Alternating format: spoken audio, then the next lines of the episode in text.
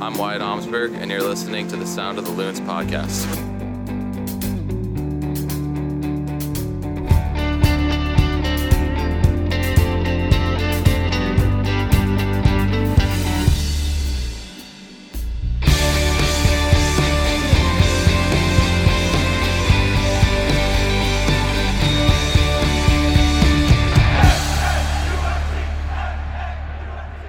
Morning, afternoon, or evening, depending on when this finds you. Welcome to the Sound of the Loons podcast. I'm Steve McPherson, and I'm here with Cal Williams. Cal, I want you to know that this is a safe space. How adventurous is your taste in hamburgers? I would say exceptionally adventurous. You're ready for anything. Uh, I, I mean, I'm thinking about like toppings.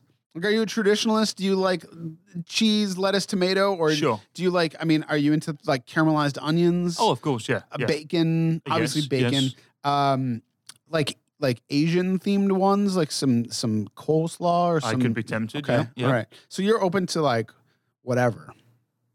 I didn't say whatever. I'm not about to offer you whatever. I'm just saying. I'm just sort of curious because I was thinking about it. You know, today I was I had a burger for lunch, um, and you know, it's like I, I I do like those. You know, every once in a while I want one of those burgers that's from like you know TGI Fridays, Applebee's. You know, they sort of like it's got barbecue and caramelized onions and uh, fried onion straws and bacon and all that and cheddar, like two kinds of cheese. I really um I really enjoy those kinds of burgers. Um, I was also I, I was wondering when was the last time you had a hamburger, not a cheeseburger? Because I feel like it's been years since I've intentionally eaten a burger without cheese on it. Yeah, that's that's a good question. Um, it's been a while. I, I genuinely don't know. I, I just whenever I have a burger, it's usually a cheeseburger, cheeseburger. right? Yeah. Yeah. Um, but in terms of being fairly open to ideas and, and toppings and whatnot, yes, I am supremely open. However, if you're telling me something weird, like you're going to put an octopus on it or something, then I'm just that that's a no-no for me. And not that I have anything against octopuses, because they are quite delicious Yes. uh, and fabulous creatures. and we- we smart shouldn't apparently. eat, Didn't they but- like? wasn't there one that predicted the World Cup uh, results? That was like several World Cups Uh, yes, it was 2014. Yeah. Yeah. Um, but uh, yeah, that kind of stuff. No, not for me. What is um, either a specific burger that you think of as like this is the burger that I had that was my favorite burger, um, or you know, sort of what you like to see in a topping selection? Um, I'm fairly standard in terms of burgers. I, I really just like the generic cheeseburger and whatnot. There's a fabulous um, little place in Northeast called uh, Hideaway Burger. Yes. Uh, one of my favourite places uh, in the Twin Cities, and I often venture there if I fancy a burger because I think they have some of the best burgers in town. Mm-hmm. Um, but I must admit, I have become very Minnesotan in my ways, and I really, really, really like a Juicy Lucy. Oh man, Oh, Juicy Lucy is words. fantastic. You can't get a better burger, in my opinion. Yeah, it's been a really long time since I've been back to Matt's, which is the Mhm. flagship of Juicy Lucy's. Um, and it, they're so good. It's so simple. That is a great example of a burger where it's not toppings. It's not. There's nothing crazy. Um, I enjoy the Blue Door, which they do a lot of crazy uh, Juicy Lucy's, and some of them are very good. Um, but it's just the simplest stuff. The the bun is great. The fried onions, the burger, the cheese, the fact there's no plates or anything like that, and like how they always warn you about the molten cheese in the middle. It's fantastic. But I, I'm not craving a burger right now because I I had my burger for lunch. So um, Well, now you've made me crave a burger. I had a I know salad. a burger is a burger is one of those things where I could like I could eat a burger for lunch and it didn't harm. I'm like, you know what I haven't had in a while? A burger. And then I just want another burger. Well, So- do you know, actually, I, I haven't had my lunch yet, but I do have a salad. Okay, And, um, good luck I, with, yeah, um, I, I may now just not bother and just go and just throw it I just pop down to Matt's and just just throw it. yeah. Or compost it. Do the responsible thing. there we go. Let's talk about uh, Real Salt Lake. Um, uh, my opening statement on this is that I will admit, and this is going to change a little bit as we move forward into talking about Vancouver Whitecaps. Um, I was a little concerned about the team going on the road against an RSL squad that had pasted Philadelphia 4 0 and that needed those wins against Western Conference teams the same way that Minnesota United needs wins against Western Conference teams. But RSL definitely did not look very threatening um, on the evening, I would say overall. Um, and I thought that Mike Petke, who is a national treasure, let's be honest, Yes. um, Mike Petke's comment after the game was interesting. He said, if I was prepared, I guess I could have audio, but I hadn't thought of that. Um, you just have to imagine me with Mike Petke's voice. Mm-hmm. Um, so, uh, find me. What is it? Was yeah that great Find rant? me. I, I don't even care. Drain my anymore. bank Yeah. account. um, all right. So what he said though after that game was, it starts with me, and I feel like I pushed them a little too hard this week. Looking at this game tonight, it was clear that I did, trying to capitalize off of last week's performance. Um, and I thought that was just a really interesting perspective from a coach saying that you know he's he saw the lack of secondary things. He sort of talked about running off the ball, running in behind, sort of the effort things that go into really making making a system hum. And he felt, yeah, you know, like whoops, like I, I, I saw a good result and I was excited by that, and so I pushed them hard in practice, uh, and then realizing once they got out there, oh, that was a little that was a little too much, which I thought was interesting. Yeah, um, and how refreshing is it to see a coach come out and put his hands up and say, "Yeah, actually, that was my mistake," because that doesn't happen very often in world football. And Yeah. um, you know, you, you, Talk you, about talk to Mourinho about that. you're um, you, you're right. First of all, Mike Petke is a national treasure. Um, Amazing. a- and such a, a lovely, despite his rather uh, aggressive and firm stance and and the um, rather abrasive character that he he uh, usually um, uh, gives out. Um, he's actually a really really nice chap. Yeah. and we had a good chat after the game for uh, good, you know, for ten minutes or whatever, you know, and um, just a really nice guy um, who loves football, eats, sleeps, breathes it. Uh, it's his life, and um, you know he's done a good job since being, you know, unceremoniously fired by the New York Red Bulls a couple of years ago. Yeah, he, it's interesting because so he's from Bohemia, New York, and he strikes me as what you're saying. I mean, it just rings so true with like a certain East Coast. I grew up in New England, and New England is not like this, but New York is definitely like this. Um, brusque, like in your face, Mhm. confrontational, but like doing that out of a place of love, like a like a sort of heart of gold. I want the best for my players. I want the best. I you know like if you're my friend, I will I will fight with you to the end. Like if you're my enemy, you're going down. Hmm. And it's funny because it seems like that approach fits the New York Red Bulls so well in terms of like the idea if a, t- if a team has, you know, a geographical location that they identify with, that would fit so well. And now he's in Salt Lake, which seems like 180 degrees Yes. vibe wise, but he's still Mike Petke, which is kind of which is kind of great. It, it's great, and and what I will say is, um, you know, obviously everybody was up in arms when Petke was fired from the Red Bulls and whatnot. They didn't do too bad under Jesse Marsch. So, Yeah, yeah. You know, th- I'm not saying it's a mistake. I'm just saying No, no, know, no, no. Some sometimes these hierarchies, these GMs and whatnot, know what they're doing, and, Sure. and you know. But anyway, look, uh, for for me, Petke is is a fabulous individual, um, and that's very interesting what he said. I um, I wonder what he did in the week. I wonder how he pushed and pressed them too hard. Mhm. Um, they haven't played, they hadn't played as many games as Minnesota United had over the last, uh, what was it, seven games in 22 days. They hadn't, played, I think they played five, maybe six. Six, I think, is correct. I, I wonder what he did to push them too hard. Yeah. Um, because I will say, I didn't think it was a great game. I thought there were mistakes all over the field. Yep. There was a lethargic element about it. I thought both teams looked tired, Mhm. particularly Minnesota United. Um, there was a couple of wayward passes. Uh, um, there was a, a couple of um, moves that weren't perhaps as smooth as, as we've been used to seeing over the past, uh, you know, six seven weeks. Mhm. It, it it just wasn't it wasn't a great um, a great game to watch. It wasn't a great spectacle. Um, I thought Hassani Dotson did well. Um, this is the first time we've ever seen him start in the central midfield in Major League Soccer, Mhm. and it was obviously away at a difficult place. I thought him and Jan Gregus actually complemented it complemented each other quite well. Yeah. Um, not perfectly, but No. well enough. Um, that was i think there were some elements there of i mean i think you know it was leggy you know obviously uh from minnesota united with that schedule. I think also the the some of that the positional shifting is one of those things with like Metanier coming back. Uh he looked just as energetic as he ever has, um, and willing to go forward and also willing to track back. But just the connections were a little rusty. It seemed like you know, Yeah. and I think that with you know Hassani and Jan again, sort of Jan taking lead position now more, whereas you know with with Ozzy and Jan, I think Ozzy is obviously still sort of the senior player there, and sort of it's a little more equitable. You know, obviously Ozzy is the captain when he's when he's on the on the pitch, but Yeah. certainly Hassani was the junior member of that pairing in that situation, and sort of a, a different dynamic. Seeing, Yep. I think Jan looked a lot different.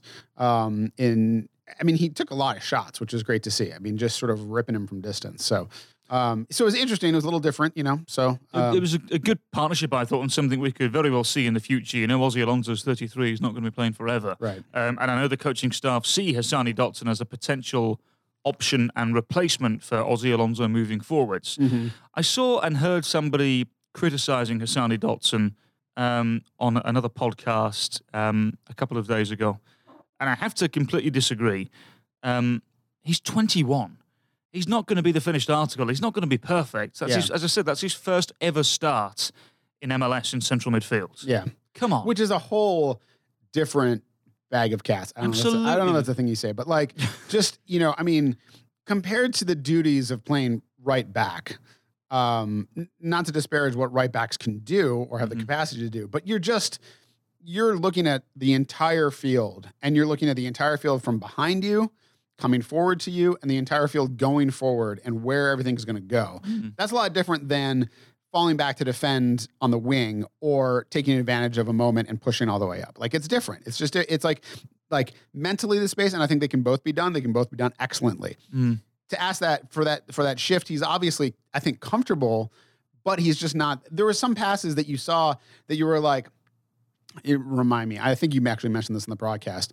Um, there was a pass where he could have seen the pass, but it seemed like a little too long. He passed it to Jan, and Jan made that pass. It was Mm. like sort of changing field, and it's like if Hassani had felt totally comfortable in that moment, like th- at- in the future, switch that field, right? Mm. But he wasn't quite there yet. But again, like you said, he's 21.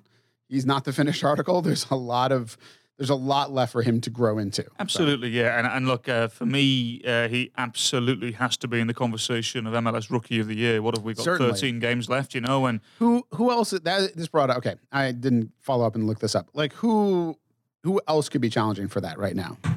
right now, um, I genuinely cannot think of anybody off the top of my head.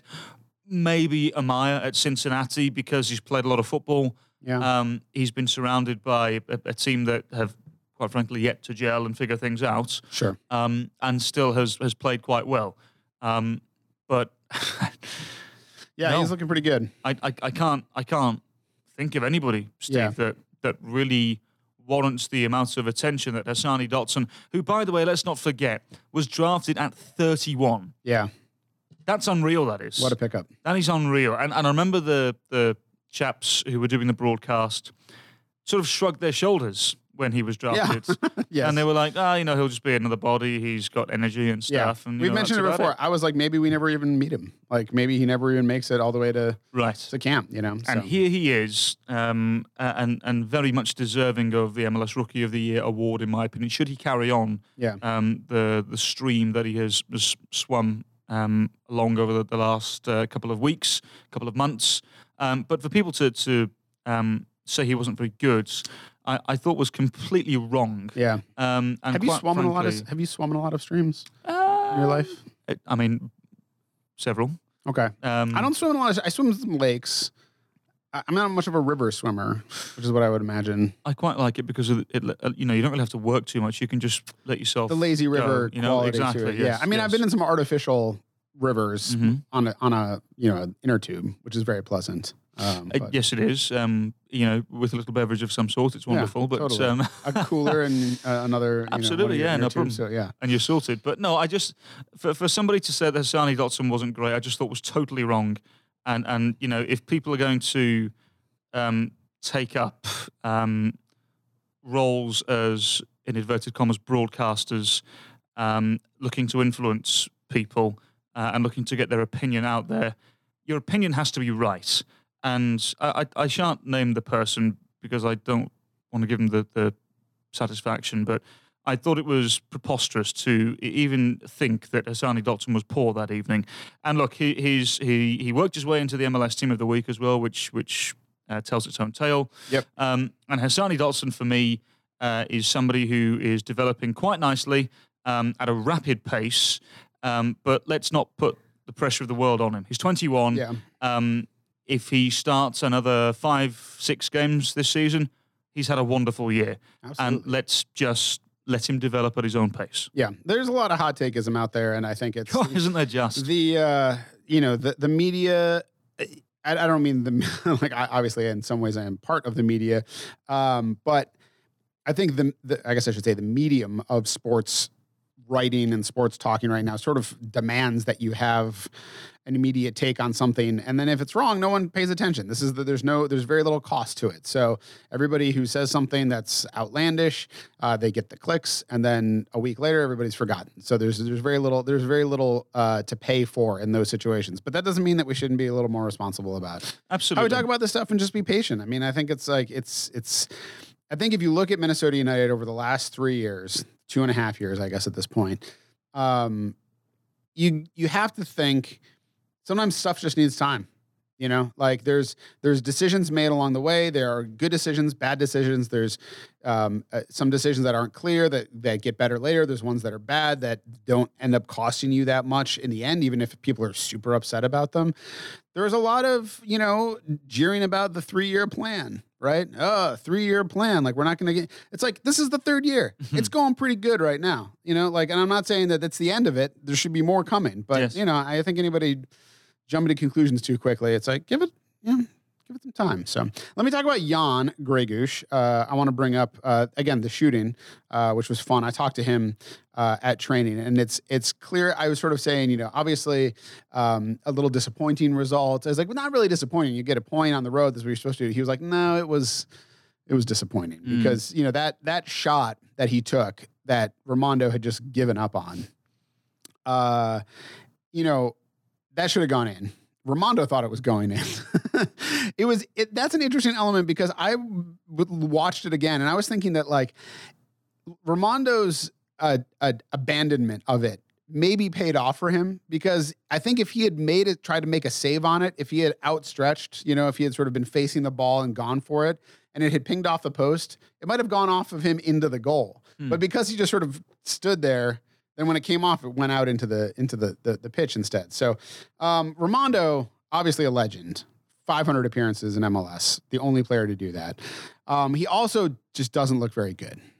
I think he might have left it, or, or I, I think he's probably given himself uh, an issue by playing for another year. I think he probably Yeah. should have retired at the end of last year. But having said that, Jamie and I were talking about this whilst we were wandering around Salt Lake, obviously his his former stomping ground, and um, you know we, we, we were saying that I can understand why he's done it because he wanted to get to 500. Sure. Um, and also, if you've got another year left on your contract, why not see it out and play?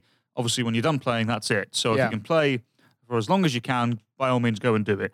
But Nick Rimando, you're right, a, a living MLS legend, but he looks a shadow of what he was. A- and I thought he looked borderline uncomfortable, actually. Um, there was a few times. There was the one that the, the cross came in from Metanier on the right hand side, and it took a deflection, and he sort of made this awkward squirming save Mm-hmm. when, for most goalkeepers around the world, it, that's a simple catch. Really, it's it's not a not a difficult thing um, to deal with.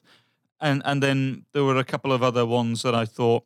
Um, usually, the goalkeeper makes a, a standard save and clutches the ball to his or her chest, and it, it's not a problem. But he, he was dropping a lot of things, Yeah. and he just didn't look comfortable. Yeah. Um, and and you know what? As I say, I I wish Nick Rimando all the best. He he he has um, given this league uh, so much um, over the the course of his time here.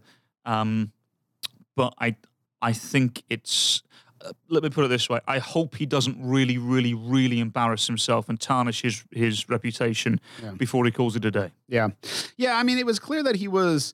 He's got the he's got the smarts for it. You know, that was one thing is that he wasn't often caught in the wrong position. It was more the physical abilities, the reaction, the, the the the sort of the strength, the speed, things like that. And I thought it was pretty smart for for Gregus to just keep testing him, right? Mm-hmm. You know, because uh, again, it's not like one of those things where you're going to suck him out a goal and then chip him or something like that. It's like he wasn't going to get beat that way, but you just fire some shots at him, like make him have to die for stuff. Like that's you know, I thought that was I thought that was a good plan.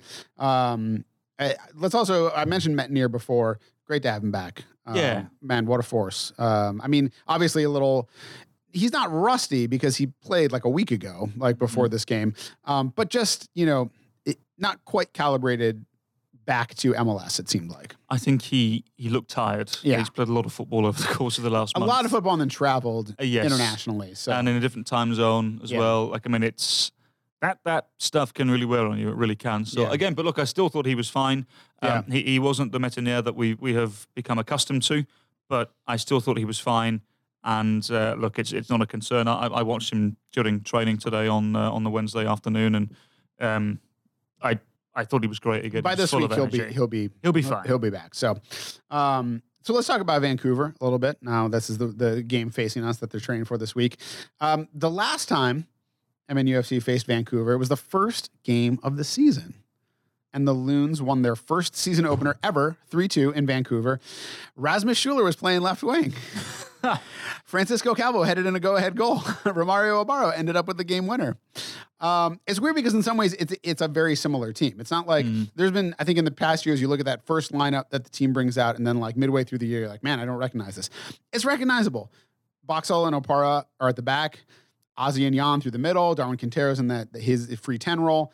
Um, guess what? Hassani Dotson played a minute in that game. Um, Came off the bench, yeah, exactly. But you know, it's funny because that core is there, but there's so many little things that change that I think have have pushed the team to greater heights. How how far away does that first win feel right now from where we are in the season? Man, it, it, it feels like an eternity ago, doesn't it? It, Yeah. it just, and it's funny because MLS have obviously shortened the season this year. It doesn't feel like that at all, particularly over the course of the last couple of weeks Yeah. because we've had to cram in so much soccer over the last few weeks. You know, it's just, oh man, um, you know, look, it it it does feel like we're almost in a new season because it it feels so long ago. Yeah. Um, But in, in terms of Vancouver, Steve, um, I I can't think of a more disappointing campaign from a side that had such expectation coming in to the season. You know, they they obviously made it to the playoffs um, last season. They, they've made it to the playoffs last couple of years. Um, I viewed them coming in uh, to this campaign as a playoff team again. I just assumed they would be, and they had more turnover than any other team in Major League Soccer in the off season. I think it was 13 new bodies. No, sorry, 17 new bodies, I believe, um, that came in. Uh, and- more have arrived and, and more have departed since that first game at BC Place in, in March as well. Um, I was looking at some of the some of the numbers and, and whatnot over the last couple of days, and and it, it's the big players that have really really let them down. Um, Inbeom Hwang, who, who, Yeah. who was meant to be this superstar coming from from South Korea. Um, Yeah. One goal, two assists in 22 games. He looked, he really, in that first game, you know, despite Minnesota winning, I remember watching Hwang and being like, he looks good. Yep. Like he looks the part. Like he looks like the part, but then it just sort of never went anywhere from there. Um, and it's just the fact is, uh, two assists actually leads the team. There are four players who have two assists, and that's all they that's all they've got right now. So it's just it's not been a productive team. Um, they have great looking jerseys. It was one of my favorite things in that first game was they got the collar and the red numbers on the blue str Like it's a good looking jersey. It didn't. It hasn't helped them. I, I do remember uh, actually now that you bring that up, uh, talking to the TSN commentators up in Vancouver, and afterwards saying what an absolute nightmare that jersey is for commentators because you can't You see can't read the numbers, yeah. Oh my word! So But I yeah, like the old school. No, no, I. I love the idea and, and, and you know the whole marketing campaign behind them and their, their season was fabulous. You know, Yeah. like it only takes a village and all that stuff. And yeah, um, shows you, know- marketing can only go so far. Oh, yeah, absolutely, yeah. Um, but no, I, I just when I look down the roster, there's you know there's a couple of really good little pieces, but I, I just it's just not worked for them. The the main players that they've brought in, um, Ardaiz, the, the centre forward, has been completely non-existent. Fredy Montero, who, who has scored boatloads of goals in this league uh, for the Sounders, usually, um, you know, and his one year he had um, for Vancouver before going back overseas was was good. This year he's not been great at all. Um, Yeah. I understand he's had a lack of service. I get that. Lass Bangoura has not been great. Um, Venuto um, has not been great. I think the only player right now who can, well, m- maybe two or three players who could really hold their heads up high at the moment, I would say would be Yordy Reyna. Mm-hmm. Because Yordy Reyna is um, a player who, I mean, I'm sure Minnesota United fans will remember in 17 and 18, he, he, he seemed to do very well against us and scored a couple of goals Yes. and, and bagged a couple of assists. He's a good player. Um, Doneil Henry, I think, has, has done just about as much as he can as Mhm. well. Um, I, I do feel sorry for him at times when Ali Adnan gallivants down the left hand side and, and just doesn't seem to make any sort of effort to to retreat and get back and help out on the back line. It's a designated player left back, by the way. Um, yeah, I wanted to touch on that because Ali Adnan's one of those guys where he, he seems to have a wealth of, of talent, like sheer footballing talent.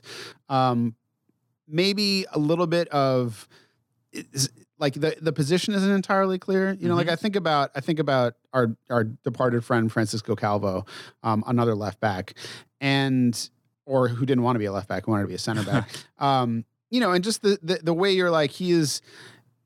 Okay, I'll be frank. We had this conversation this morning.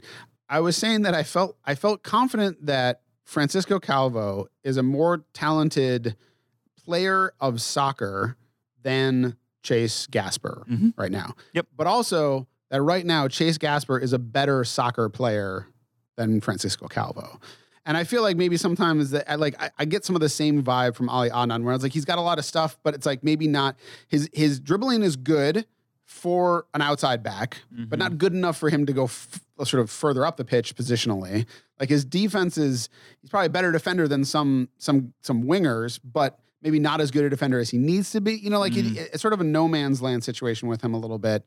And then to make him a designated player when you only have a couple of those slots, I, the, the decision seems a little odd to me. But maybe I don't know, and maybe I'm not. I'm seeing it correctly. Well, to my knowledge, that the reason he's a DP is because of the transfer fee. That's the only reason why, why he's a DP. I can't Okay. imagine for the life of me that. so he could be bought him- bought down. He can be brought Okay, down, gotcha. yeah. Which Okay, I'm so sure he's one of those do. DPs in name. So Yes, which I'm sure they'll they'll do um, over the course of the next six months or so, because I, I can't imagine um, them keeping the DP tag on him. Um, I, I'm not convinced he's a left back. Yeah. I'm just not convinced, uh, but I'm not convinced he's a left midfielder either. So, Right. yeah, yeah, that's what I'm saying. Like- um, a- a- and, you know, maybe the Calvo comparison is um, is not too too bad of a comparison. Because I say this with all due respect as well. I, I always wondered what it would be like to see somebody like Calvo, and I wonder the same with Ali Adnan, what they would be like in the central midfields. Um, because you mentioned that their actual technique and, and their passing ability, range, and whatnot is okay. Um, they are just supremely erratic yeah. and have no positional sense whatsoever.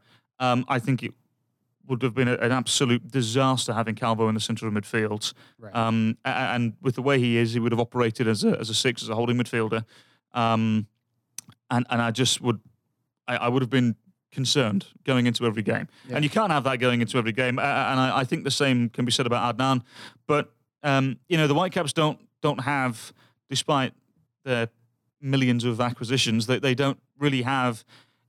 I mean, unless they put Nerwinski at left back and, and slot in somebody else at right back, I, Andy Rose can play there. Cornelius is on the bench, maybe. I, I don't know, but Yeah. um, But again, Adnan's clearly one of their more talented players. So you don't want to just like see him but but he's but he's also So- going to be one of these players that I think costs them as well. Uh, Yeah. For example, it wouldn't surprise me if if should Minnesota United score on Saturday, it wouldn't surprise me if a goal came from Ethan Finlay on the right hand side in terms of a- an Sure. assist or, or something along those lines. You know, because um, Adnan can can wander. Yeah. He really can. So we'll see. Uh, It's probably the other thing about Calvo in the comparison there is I think that Calvo seemed like a player where he could be successful when the system was constructed in just the right way to m- maximize his talents. He He's quite well with Costa Rica, you know. Yep. Like the question is though is like do you want to build a system around your left center back or your left back? Like is that can you orient an entire system around that? And it just seemed like no. it's not worth it, you know. So it works with Costa Rica, you know. It works. Um, but, you know, Yes, but they they don't um, they don't build a system around him. Right. Uh, that's that system works for him. But it would be like if you had him, you'd be like, well, now we have to play five at the back. He has to play this. You know, in Chicago, he's playing.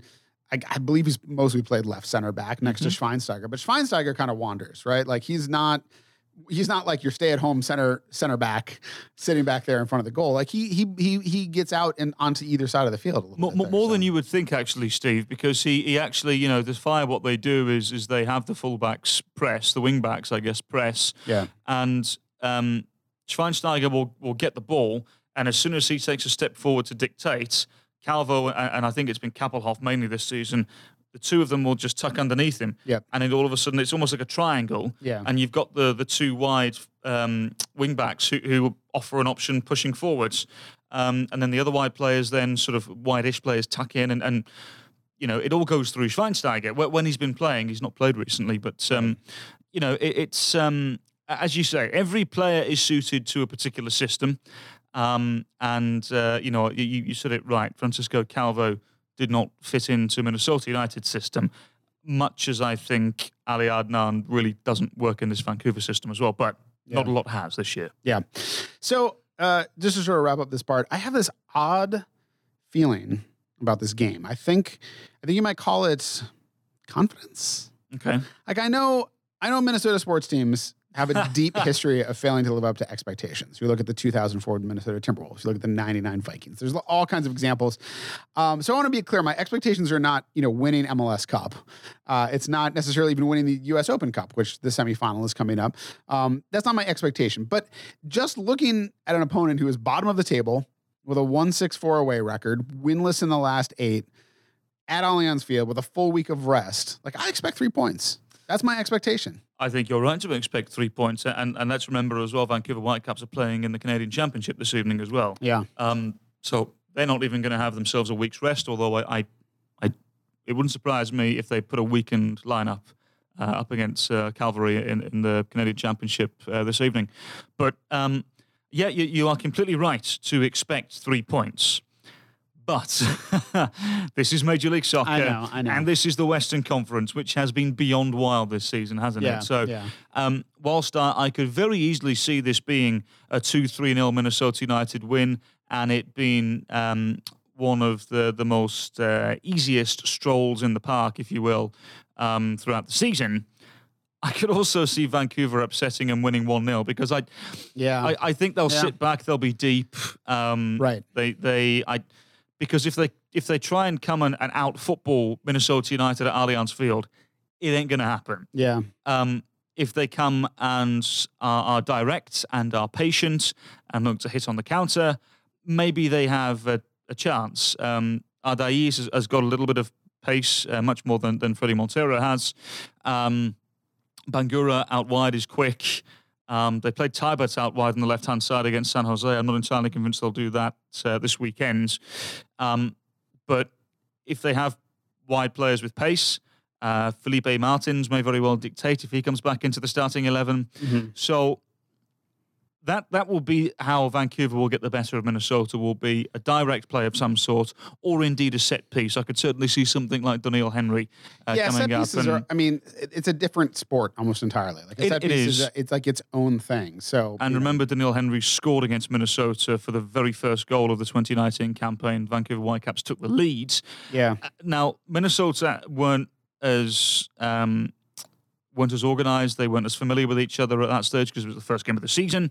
Um, that's meaning the um, the uh, defensive communication and organisation and backline organisation wasn't where it is now. So Sure. I'll, I'll be intrigued to see what happens there. But I, I could certainly see one of the big boys from the back, either uh, Henry or Godoy, um, causing a problem from a set piece for sure. yeah. I I'm gonna go out there and say my my prediction. My prediction for uh, not necessarily a score, but my prediction for game flow might be something. It might be along the lines of that New Mexico United game. Actually, I think like where you might see Minnesota it, a flat coming out a little bit, you know, and not necessarily a bad. Again, I'm having heard from Adrian and players afterwards. I'm sure this was not the plan, but the effect in that New Mexico United game was that they sort of let New Mexico in, and New Mexico played their game. They put out a lot of energy. They got that first goal, and they're like, "We're up!" Right? And then Minnesota United was like, mm, pff, like no, you know, we're not letting this happen. So I, I wonder if we might not see some of that dynamic. Like if if maybe in a bid to to to lure them into not simply bunkering, Minnesota is a little bunkerish. Um, I don't know if this is a thing you do, but like somebody's got to get the ball, right? Let that visitor get the ball, try to like play their game a little bit, start thinking, and then you and then you try to take them apart once they're actually playing with the ball. But that doesn't seem like that's not really Adrian's mo. So. I think they'll come out all guns blazing. Yeah, I know. Totally honest, Steve. I You know, I just like counterattacking football. It's, it's my, it's my curse. so. And, and, and what I will say is, uh, if indeed he starts, if he plays, I do think it is a particularly big evening for, for Miguel Ibarra. Um, Yeah. You know, because going up against, uh, let, let's be um, completely honest with all due respect, an inferior opponent, um, I, I would expect someone like Miguel Ibarra to really take this game by the scruff of the neck, as I said, if he starts, um, because the boy needs a goal. It'd be a great time for him to Yeah, get a goal. and, and, and I know he scored in the Open Cup, uh, you know, up- against the, the Wonder Wall and everything. Great, no problem. But he needs to find more consistency.